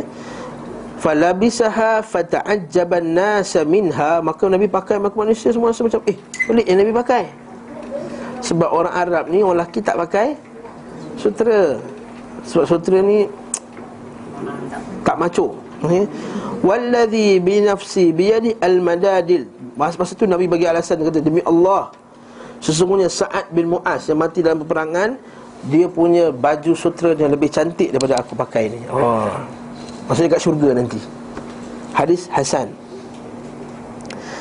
Kemudian Bila berlakunya pengharaman tadi Maka berlaku juga dalam satu hadis Diriwayatkan oleh Uqbah bin Amir Dihadiahkan sekali lagi Nabi SAW dihadiahkan kepada Nabi Satu pakaian daripada Kain sutera Maka Nabi pakai kain sutera tadi Dan bersolat. Kemudian lepas solat Nabi cabut baju tu Dan Nabi campak dia. Nabi kata Thumma qal La yambaghi lil muttaqin. Pakaian ini tak patut bagi orang yang bertakwa. Ha. Maksudnya lepas tu dah jadi haram. Agak-agak masa tengah solat tu Nabi dapat wahyu bahawa Pakaian tersebut adalah haram. Lalu lepas solat Nabi tu ambil baju tu Nabi campak. Kemudian Abu, Abu, Abu Umar kata Ya Rasulullah macam mana ni baju-baju yang kau dah bagi kat kami dulu ni Baju sutera ni? Ha, Nabi kata ini lam u'tikaha litalbisaha inna ma u'tikaha tabi'ahu.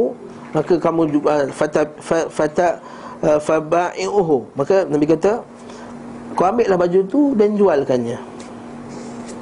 Nah boleh? Maksudnya boleh jual dan jual maka dapatlah dia 2000 dirham dia jual baju tu. 2000 dirham dia jual baju sutera tadi. Okey. Jadi apa kita boleh buat kesimpulan kat sini? Yang kita baca lagi lah. Ada baju lagi, ada sambung lagi? Kena dengan baju. Nabi SAW pernah membeli sarawil celana. Seluar lah Tapi jangan faham seluar macam seluar orang lelaki zaman sekarang ni Ketat apa semua, tak, jangan. Seluar Nabi Loose. Tak semestinya macam Pakistan. Tak semestinya. Seluar yang loose lah ha, Macam Pakistan tu tak semestinya. Sebab dalam hari tak sebut pun Macam seluar Pakistan. Ha, okay? Seluar yang loose lah Loose lah eh? Dan secara lahirnya Beliau SAW membelinya untuk dipakai. Nabi beli untuk pakai lah Lalu diukil dalam beberapa hadis bahawa beliau SAW memakai sarawil Sarawil ni seluar lah bahasa Arab Jamak dia sarawilat ha. Jamak dia sarawilat Ni orang bahasa Arab lah eh. Para sahabat pun memakai sarawil atas izin Nabi beliau wasallam. Beliau pula wasallam pernah memakai khuf sejenis sepatu boot. Kita kasut lah. Khuf ni kasut kulit. Yang yang sampai ke buku lali di atas ada buku lali. Dan memakai sandal na'lan masa selipar tu dia beri nama At-Tasumah hmm.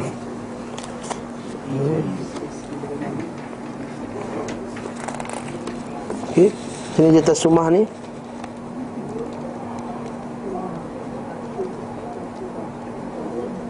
Tasumah, betul lah? Tasumah, ta tu panjang, luar kat Walabisal khatam. Dan Nabi SAW memakai cincin. Ha, Wahtalafat al-ahadith. Maka ulama berkhilaf sama ada nabi pakai tangan kanan atau tangan kirinya.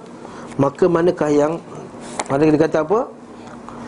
Tapi semua hadis tersebut memiliki hadis yang yang sahih maka kat sini uh, ulama dah bincang masalah pakai cincin ni adakah dia sunnah ya sunnah lah nabi pakai cincin uh, pakai tangan tangan kanan ke, ke tangan kiri uh, mazhab Hanafi, Maliki, Hambali dia pilih tangan kiri. Mazhab Hanafi maksudnya tiga mazhab lain lah selain mazhab Syafi'i. Ulama mazhab Syafi'i dia pilih tangan kanan. Ada dalil dia panjang lah. Eh, uh, ada hadis sahih Muslim yang kata pilih kiri ni hadis sahih Muslim dia kata Nabi SAW menunjukkan pada satu benda ilal khinsir min yadihi yusra daripada tangan kirinya. Nabi SAW Dan tangan kiri Nabi, para sahabat nampak cincin. Nabi tunjuk something dengan tangan kiri Dan para sahabat nampak cincin dia Bagi yang kata kanan pula Mazhab Syafi'i rahimahullah ta'ala Dia kata banyak juga hadis Nabi SAW Yang pakai tangan kanan Kerana Rasulullah SAW hadis riwayat Musnad Ahmad Dan lain-lain Dia kata Rasulullah SAW memakai cincin dengan tangan kanannya Begitu juga dengan hadis daripada Nafi' bin Abdullah bahawa Nabi buat cincin, Nabi cincin dan juga dia pakai pada tangan kanannya. Dan batu sekali cincin. Ini tak ada batu. Cincin dia yang tu chop tu. Ha, ha. Besi, besi daripada dia kata fiddah.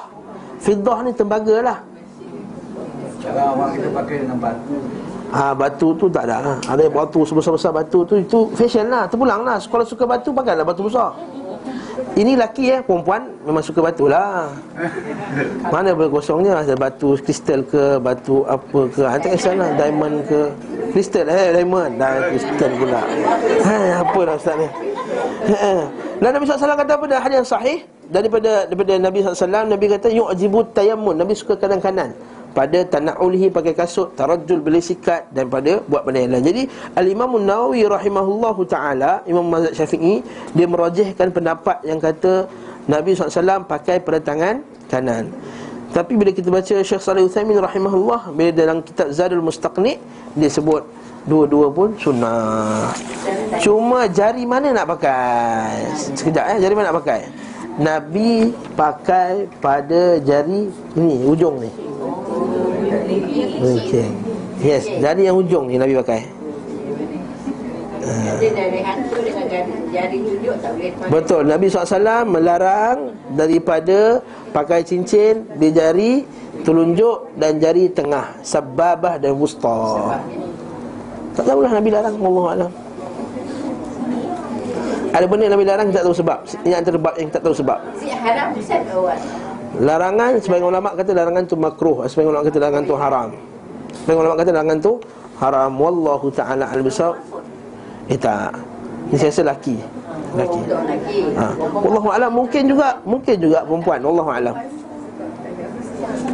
Untuk lelaki ni Ustaz Diamond pun boleh lah kalau lelaki nak pakai Diamond yang biasa orang perempuan pakai lah Okey, Nabi SAW kata lelaki tak boleh tiru Perempuan, perempuan tak tiru lelaki. Ada rasa inilah para ulama kita Tak kasih lelaki pakai diamond-diamond tu lah. Ha? Tak kasih lelaki pakai diamond. Yang confirmnya Nabi SAW tak kasih pakai tengah. Jadi kalau kita pun, perempuan pun jangan pakai lah. Sebab sebagai ulama kata ini untuk lelaki saja larangan tersebut. Sebagai ulama kata tak. Ini juga untuk wanita. Jadi Orang-orang pakai je lah. Jadi ni jari manis ni macam manis eh? Ha, Jari manis tak ada larangan. Pakai lah kat situ. Ha. Ada yang pakai jari ni ya Ha, lantak dia lah, tak larangan. Suka hati dia lah. Ha, Tak boleh kita larang orang. Kalau jangan mata kita tak sesuai Kita kata haram pula benda tu. Ha, Tak tak semestinya. Ha, Itu cincin. Tapi siapa tak pakai cincin Adakah? Maksud dia tak sunnah? Ha, soalannya. Saya tak ada cincin. Tak. Saya sebut. Nabi pakai cincin sebab dia berhajat kepada Cincin tadi. Bukan Nabi kata bercincinlah kamu. Tak tak. Tak, Nabi tak pernah kata pun Siapa bercincin maka dapat masuk syurga tak? Nabi bahkan Nabi pakai cincin tu sebab ada khatam cop Nabi tadi tu. Ha, jadi tak boleh kata apa Oh kau tak ikut sunnah lah takkan cincin. Tak tak boleh kata macam tu. Orang perempuan sebagai hiasan. Orang perempuan sebab hiasan lah. Kalau dia tak nak pakai pun tak ada masalah. Laki pun senang Contohnya. Contoh. Okey Kita bersama seterusnya pula ya. Dari dalam sahih Muslim Ada masa lagi ada ya Beliau SAW juga memakai Al-Bidah Topi baja yang topi besi itulah Topi perang tu yang diberi nama Al-Khawzah Sebagaimana beliau SAW memakai baju besi yang biasa dinama Az-Zardiyah Ataupun Az-Zurdiyah. Hmm, Kata Syekh Az-Zurdiyah lagi tepat. Beliau SAW muncul pada perang Uhud dengan memakai dua baju besi. Maksudnya Nabi perang pakai baju besi juga. Tak kata aku Nabi. Oh, aku Nabi tau. Kebal ha, Tak, Nabi pun pakai baju besi. Maksud Nabi bila occasion tu perlu pakai baju besi Pakai baju besi. Ha, Macam tu juga. Macam kita macam tu juga. Kita nak pergi menebas. Takkan pakai serban Pakai jubah. Bila menebas Pakailah baju nak tebas. Kan Betul tak? Nak pergi berkelah tepi hutan Pakai jubah. Betul tak? Ha, macam tu lah. Itu cerita dia. Masa Nabi pakai baju Yang sesuai dalam keadaannya Itu pun sunnah ha, Itu kena faham Betul Syekh Kata guru kata Syekh kata Pakai pakaiannya sesuai dengan keadaannya Itu sunnah eh? Dalam sahih Muslim Dari Asma' binti Abi Bakar Dia berkata ini adalah jubah Rasulullah SAW Beliau mengeluarkan jubah Tayalisah Kisra Waniyah jubah tebal yang bergaris-garis pakaian kisra. Maksud pakaian yang elok ni. Yang terdapat padanya kerah terbuat dari dibaj beludu. Maksudnya dibaj ni beludru. Beludru. Baldu lah sebenarnya. Hmm. Parsi. Ini bahasa Indonesia. Beludru, baldu. Lubang lehernya dilapisi dibaj.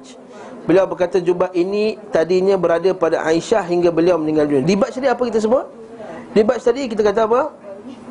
Dibaj, dibaj ke baldu. Dibaj tu baldu yang sebelumnya tadi. Kisrawaniyah tadi tu ialah jenis baju. Dibaj tu baldu. Maksudnya baju jubah ini tadi padanya ada berada pada Aisyah hingga beliau SAW meninggal dunia.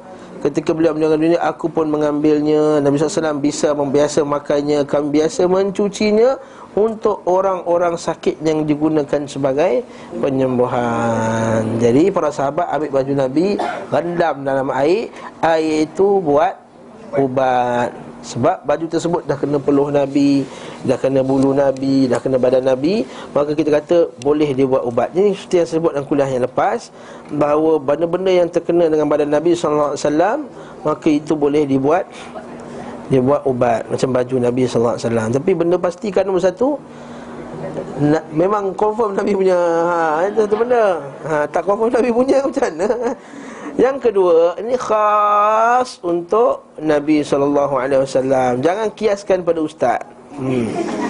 ataupun syekh ataupun mana-mana orang Lepas ni ada pula orang ambil baju saya Pergi ambil baju Buat basuh Minum air apa semua Buat ubat Ha, i geli rasa kan tak, tak mau pun contohnya. Ya macam tu kita kata tak jangan dibuat macam tu. Tak tak disunnahkan bahkan boleh bawa kepada syirik iaitu syirik apa ni? Syirik dalam bertabarruk, mengambil berkat.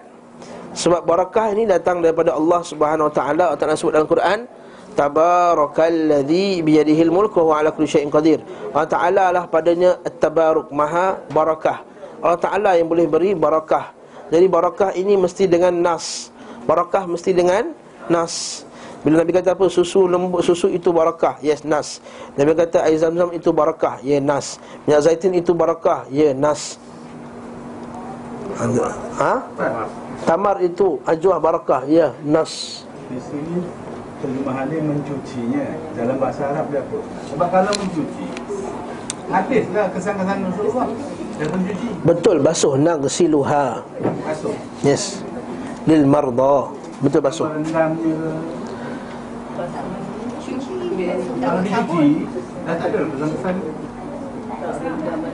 Maksudnya cuci tu masuk air lah Masuk macam ni begini lah Sebab dia nak keluarkan peluh-peluh tu air tu Ha? Macam mana tahu habis tak habis? Ha, macam tahu habis tak habis? Pakailah selagi ada pakai. Kita tak tahu tentu habis ke tak habis. Ha, kita tak tahu mana tentu habis ke tak habis. Dan masa tu tak terkenal lah pakai fat ke apa ke tak ada. Daya ke tak ada apa bajunya. Kalau baju tak ada. Ya baju tu selagi anda pakai. Satu lah lama-lama. Habis dah baju tu. Lama-lama baju tu Hancur lah. Lepas tu kita tak rasa. 1400 tahun Baju tu ada lagi. Mesti dah orang dah ambil. Dah pakai Dah gunakan. Dan tak confirm Dah tentu daripada Nabi Sallallahu Alaihi Wasallam. Lepas tu kata Syekh tu Syekh Al-Judai Abdullah Al-Judai Dalam kitab dia At-Tabarruk Dia kata sekarang ni yang ada tak satu pun yang sahih daripada Nabi sallallahu alaihi wasallam. Ada pun dakwaan kata rambut ni hidup, masih lagi tumbuh. Kata itu bukan dalil daripada Nabi SAW Nabi tak pernah kata pun Rambut aku sentiasa hidup. Tak, tak mesti kata macam tu. Ha, Tak semestinya. Okey. Habis tu Ustaz nak buat apa? Bertabaruklah dengan sunnah Nabi. Ha. Sunnah Nabi punyalah banyak. Buat barakah. Kita baca bismillah tu barakah Minum tangan kanan tu barakah. Kita cari yang halal itu barakah. Kita cari doa-doa itu barakah. Kita buat pada time pada pada waktu-waktu yang tertentu itu barakah. Pada cara Nabi itu barakah. Itu tak nak cari.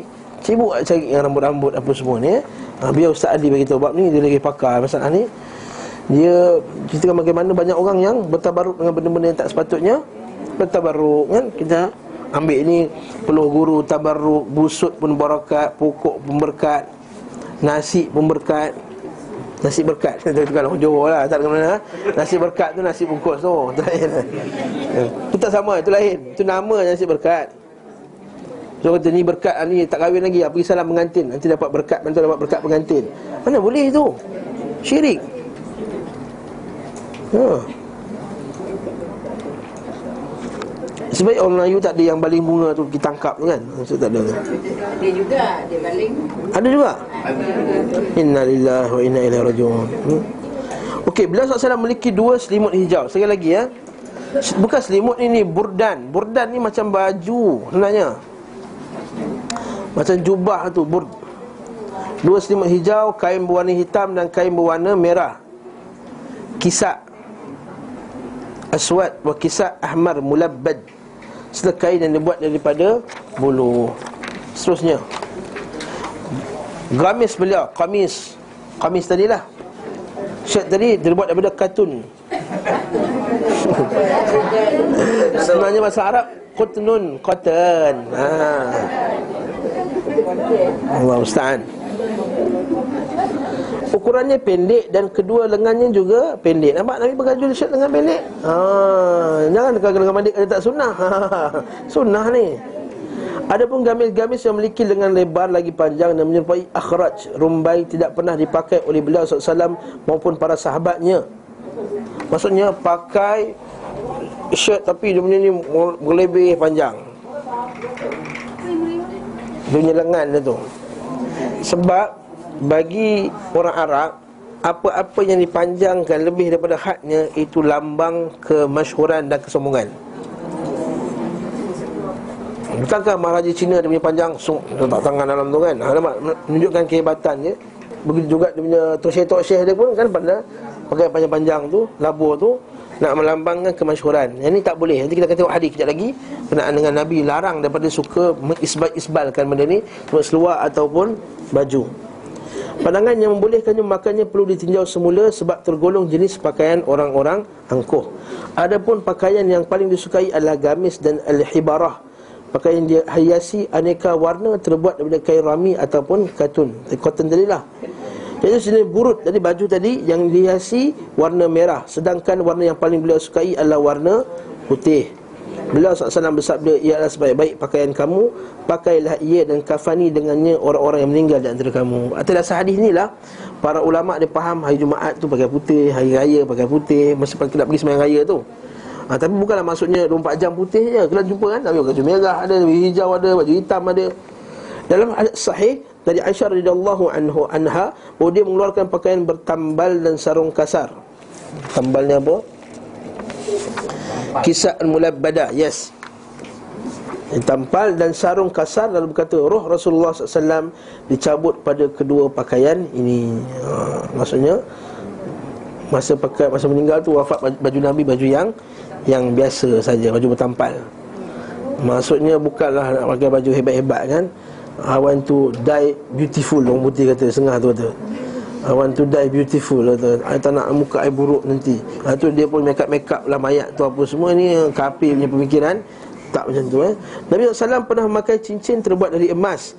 Kemudian beliau SAW melemparkannya dan melarang memakai cincin emas.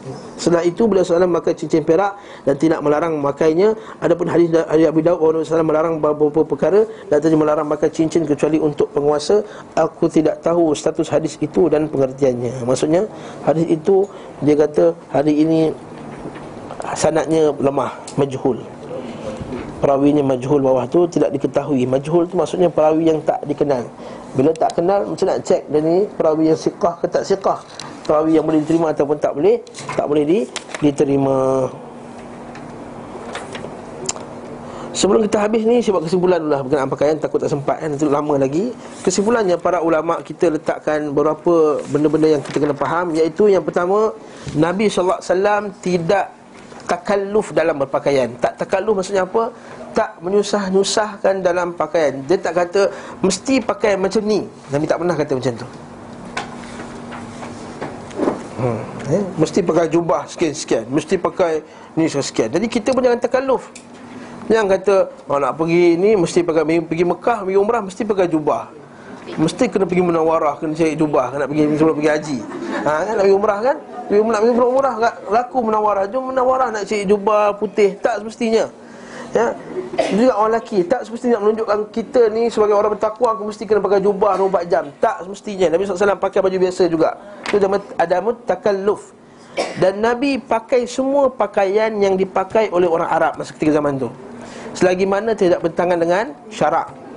Selagi mana tak bertangan dengan syarak. Mana tak pakai baju yang sempit Tak pakai baju yang nipis Tak pakai menyerupai orang kafir Tak menyerupai orang wanita. Tidak padanya sutra Tidak padanya emas Tak ada padanya benda-benda yang yang haram. Ini kita kesimpulan yang para ulama kita telah telah buat. Yang kedua. Yang ketiga Memakai pakaian kaum kamu itu adalah pakaian sunnah. Memakai pakaian kaum kita itulah pakaian sunnah. Jadi kalau kita pakai baju Melayu Kain pelekat itu pun sunnah sebab sunnah Nabi ini Seperti disebut oleh Ibn Taymiyah Kita akan tengok nanti Huraian Ibn Taymiyah dan Ibn Qayyim Dia kata Sunnahnya pada Nabi Pakaian Nabi ialah bukannya pada Afradiha Pakaian itu. Tapi adalah hay'ah Cara Nabi pakai tersebut. Maksudnya macam mana Nabi pakai pakaian orang Arab Kita juga pakai pakaian kaum kita Maka itulah kita kata sunnahnya. Sebab nanti kita akan tengok Nabi melarang kita daripada berpakaian-pakaian ahlu syuhrah Pakaian orang yang nak nampak lain, nampak hebat. Pakaian kemasyhuran macam kalau orang Melayu tak pakai macam tu Dia seorang je pakai macam Tok Syekh Arab. Muka Jawa tapi pakai Tok Syekh Arab. Maksudnya, nampak, Orang nampak dari jauh dah nampak lain dah. Orang nampak ni mana Tok Syekh mana hebat ni. Nampak tak? Itu pakaian syuhrah Pakaian tu biar nampak orang lain Bila jalan sama-sama nampak macam orang lain juga Atau Nabi SAW Antara sunnah Nabi Kita tengok, kita tengok Kita baca sirah nanti Nabi SAW Bila jalan dengan sahabat dia Macam Macam macam, macam sahabat dia juga Tak ada orang nampak macam Kita kata ah, Lain Dia lah serban paling besar sekali Dia lah ada macam-macam Keliling dia kat beladan dia Apa semua Tak ada Ha, tak seperti yang di, yang di, dipercayai oleh sebahagian orang yang beragama sekarang ni. Eh? Begitu juga Nabi tak tentukan warna tertentu Nabi tak tentukan brand tertentu Nabi tak tentukan jenis pakaian tertentu. Daripada kain apa? Kain cotton pakai Kain bulu pakai Kain linen pakai. Kita akan tengok nanti. Misalnya akan pakai daripada kain katan Kain katan, kain, kain linen. Maka ini semua pakaian Nabi SAW Nabi tak tentukan apa-apa jenis pula. Nak, nak kain lurus ke Kain melebar ke Kain tegak ke pun boleh Apa pakai seluar jeans Sebab sekarang ni ramai Orang tak pakai ketat orang lelaki tak patut pakai jeans. Kalau orang lelaki tak patut lebih-lebih lagi perempuan lagi tak patut. Itu kesimpulannya lah. Yang ketat ke tak? Yang ketat lah dayiq. Kan? Untuk lelaki perempuan ni. Ha, tak boleh perempuan tak boleh pakai ni tak boleh. Ha? ha? Orang perempuan tak boleh pakai seluar yang tak ada tutup dia punya barat badan ni. Kalau pakai seluar kena pakai labuh sampai bawah lutut je. Tuan-tuan kalau kata seluar, kau pakai sheet biasa, punggung tuan-tuan tu nampak jelas. Itu pakaian lelaki Ha, tu lagi tu, lagi tu seluar tu pakaian laki-laki. Tashabbuh birrijal. La'anallahu almutashabbihati birrijal minan nisa. Lana Allah datang wanita-wanita yang meniru pakaian lelaki. Tak boleh. Wal mutashabbihina birrijal minan uh, uh, bin nisa minar rijal dan dan Allah kata orang meniru lelaki yang meniru wanita di kalangan lelaki. Hmm? Tak boleh. Tapi orang kata jeans ni universal. Eh tak. Unisex. Unisex yang telah dirosakkan seksnya lah. Tak betul lah. Ya? Ha, bukan unisex dah. Dia Dah rosak seksnya. Tak betul lah. Dia tak betul. Tak boleh. Bagi saya wanita Tak boleh pakai Bukan seluar jeans. Hatta seluar pun Kalau bajunya tak Labuh Nak pakai seluar pun wanita Dia kena pakai bajunya labuh Menutupi sampai mana Ustaz? Sampai tak nampak apa yang boleh nampak orang lelaki nampak. Nampak lutut lah patutnya. Bawah sikit, atas sikit lutut pun tak masalah. Tapi bawah ni. Sebab bagi wanita ni, orang lelaki ni Tengok peha perempuan yang pakai kain pun kadang-kadang Boleh menyebabkan Gangguan kepada sistem tu. Itu subhanallah kita nak betul memang Allah Taala jadikan wanita macam tu. Sebab tu Allah Taala suruh tutup. Apatah lagi sekarang ni? Minta maaf sebutlah kena sebutlah. Minta maaf benda patut sebut. Bekerja tu pakai shirt kadang-kadang pun pakai shirt. Jadi tubuh badannya nampak tak? Nabi SAW suruh kita pakai pakaian yang longgar. Longgar? Dia bukan perempuan lelaki pun kena longgar Sebab sekarang ni orang, orang lelaki pun pergi kerja Seluar dia ketat. Baca fatwa-fatwa ulama' Hampir semua ulama' kata Melarang memakai bantalun Bantalun ni pantalon lah. Orang putih kata bantalun untuk orang lelaki Yang macam sekarang ni. Ketat. Dah pula ketat Menampakkan pula apa yang boleh nampak. Shape tu nampak? Tahu pun. Ha. Boleh nampak shape tu. Bila sejuk nampak shape Nampak macam mana? Barakallahu fikum. Kita tengok benda-benda macam ni Ialah haram. Bukan hanya untuk lelaki Bukan untuk perempuan Juga lelaki. Orang lelaki pun kena pakai Loose. Kata Syekh Al-Bani rahimahullah kata Orang lelaki bila solat Kalau pakai seluar ketat Satara ma bainahuma mujassama. Kata Kamu akan lihat apa di antara kedua pehanya Jelas sekali. Dia kata Macam nak solat macam tu Hmm, betul dah kita tengok nanti ada, ada hadis Nabi SAW walaupun hadis ni tikaikan kesahihannya Nabi larang Nabi suruh pakai seluar ada atas ada kain pula. Sampai. Macam samping. Tu orang Melayu dulu ikut sunnah. Ha. Sebab tak nak. Ha? Apa ni kesimpulan yang kita boleh buat? Dan Nabi SAW Dia akan pakai pakaian yang mudah. Pakaian yang mudah dia pakai Yang senang lah Tak susah lah ha? Tak menyusahkannya Maka ini kita kata sunnah daripada Nabi SAW uh, dalam berpakaian lah. Jadi tak boleh kita kata tetapkan sunnah ni mesti pakai selempang dia ni. Aku sunnah mesti pakai selempang. Mesti nak pakai serban ikat style itu. Yang itu dapat sanad serban tu. Mana Nabi SAW? Nabi pakai serban kadang dengan kopiah, kadang tak pakai kopiah, kadang pakai kopiah je, kadang-kadang pakai kain je. Kita akan tengok nanti Nabi pakai yang saya sebut tadi kan. Yang kata macam orang Arab pakai tu, tayalisah tu. Nabi kadang-kadang pakai macam tu bila panas ni pakai tudung tadi. Tapi tak semestinya. Tudung macam kain tu Lepas tu kain pula mesti kain daripada Yaman tu. Kain yang bentuk macam ada corak-corak tu. Mesti standard itu yang mana datang sunnah mana ni? Kau kain blackout boleh tak? Ha. Kau kain apa? Kan kadang-kadang orang ni menetapkan. Menetapkan satu benda yang tak ditetapkan Nabi. Lepas tu kita akan tengok nanti. Kita, Nanti kuliah yang akan datang. Ibn Sirin Dia marah orang kata Inilah pakaian agama. Bila orang tetapkan Ini pakaian ahli agama bila tengok sebagai orang pakai pakai baju baju baju bulu, dia kata, "Kenapa kau pakai pakai macam ni?" Dia kata, "Inilah pakaian Nabi Isa AS." Dia kata, "Tak, Nabi SAW tak pakai macam ni." Kadang-kadang Nabi pakai macam ni, kadang-kadang Nabi pakai cara lain juga. Itulah dia sunnah Nabi wasallam tak ditetapkan. Betul kata Syekh, pakaian ini wasi'ah, luas. Kau nak pakai style Pakistan, style Sudan ke, style Syria ke, style Afrika ke, style Asia ke, tudung kamu nak ikat atas ke, bawah ke, kiri ke, kanan ke, terpulang. Jangankan syuhrah, jangankan untuk menarik-narik perhatian orang lelaki. Contohnya, untuk wanita dan juga orang lelaki juga tidak menarik-narik perhatian untuk wanita seterusnya. Barakallahu fikum wa jazakumullahu khaira. Wa sallallahu ala Muhammad wa ala alihi wa sahbihi